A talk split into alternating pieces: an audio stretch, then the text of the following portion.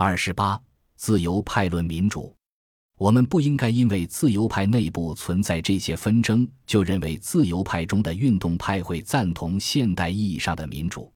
从一开始，自由派就对群众的无能表示担忧。他们认为群众非理性，有暴力倾向，而且不知道自己真正的利益所在。大部分自由派继续支持对投票和担任公职设定严格的财产资格要求。自由派中的改革者要求降低这些资格，但不是要废除这些资格。他们的理由是，代表人民的意志和给予人民投票权是两码事。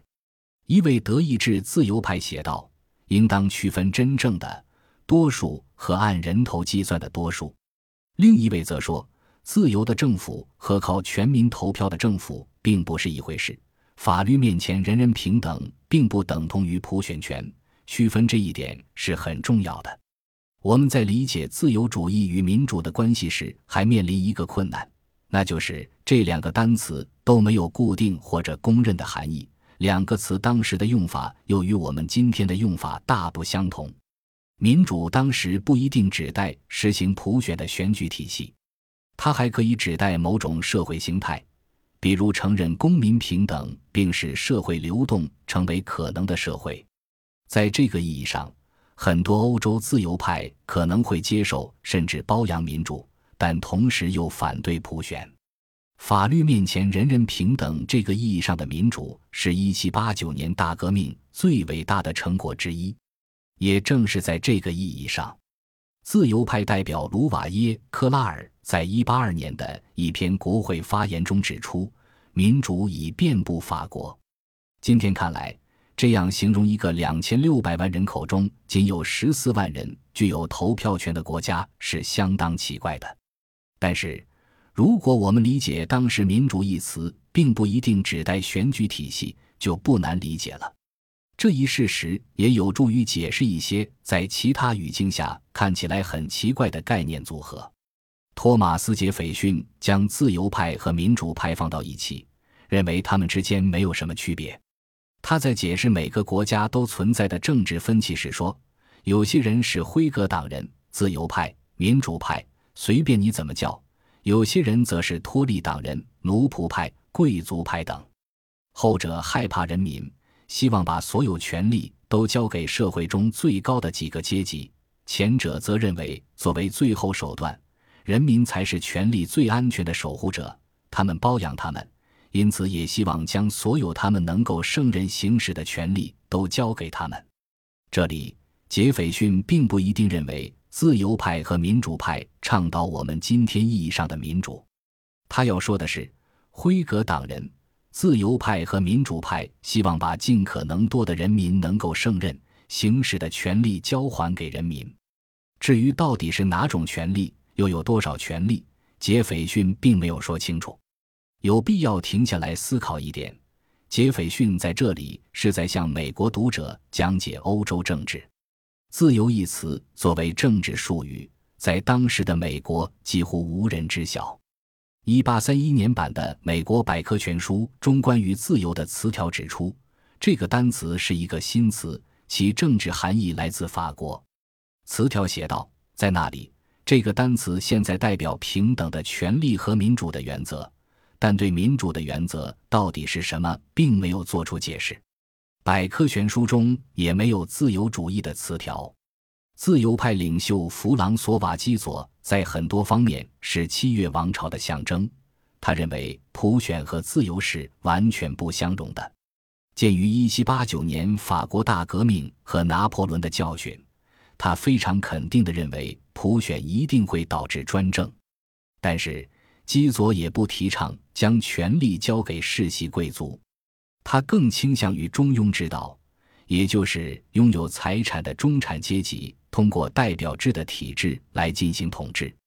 和法国许多其他自由派一样，他相信选举权只能交给那些具有足够教育水平、判断力和闲暇时间的男性。像选举这么重要的事情，只能信赖这些人。他能够接受民主作为一种社会形态，但不接受民主作为一种政府形式。这些对民主的讨论为阿列克西德·托克维尔的杰作《论美国的民主》提供了语境。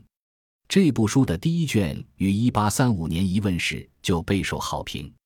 托克维尔1805年出生于一个信仰天主教的旧贵族家庭，年轻时期学过法律，22岁成为低等法院的法官。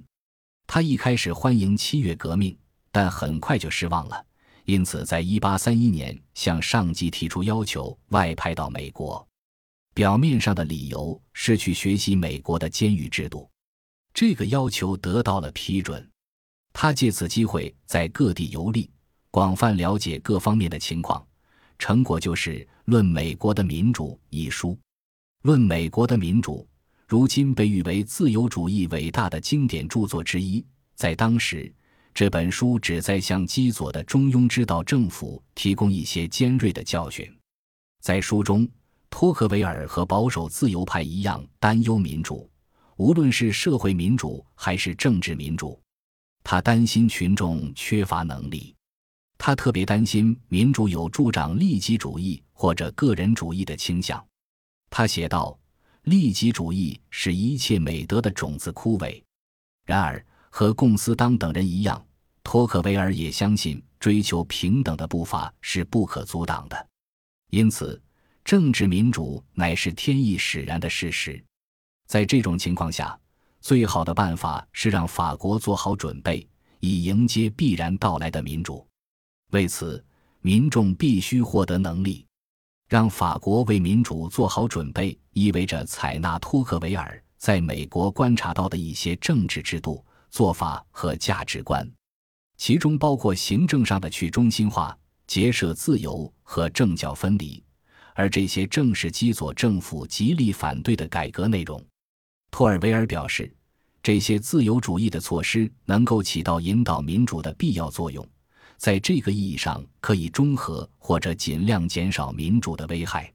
自由派不应该试图阻止民主，而应该引导并驯服民主。使民主无法威胁自由，或者退化为拿破仑治下的法国经历过的那种新型专制统治。论美国的民主，使托克维尔闻名于世，并帮助他在1839年当选众议院议员。在那里，他加入了反对派，反对路易·菲利普和基佐的政府，后者并未听从他的建议。就托克维尔个人而言，他在后来的岁月中对民主态度越来越悲观。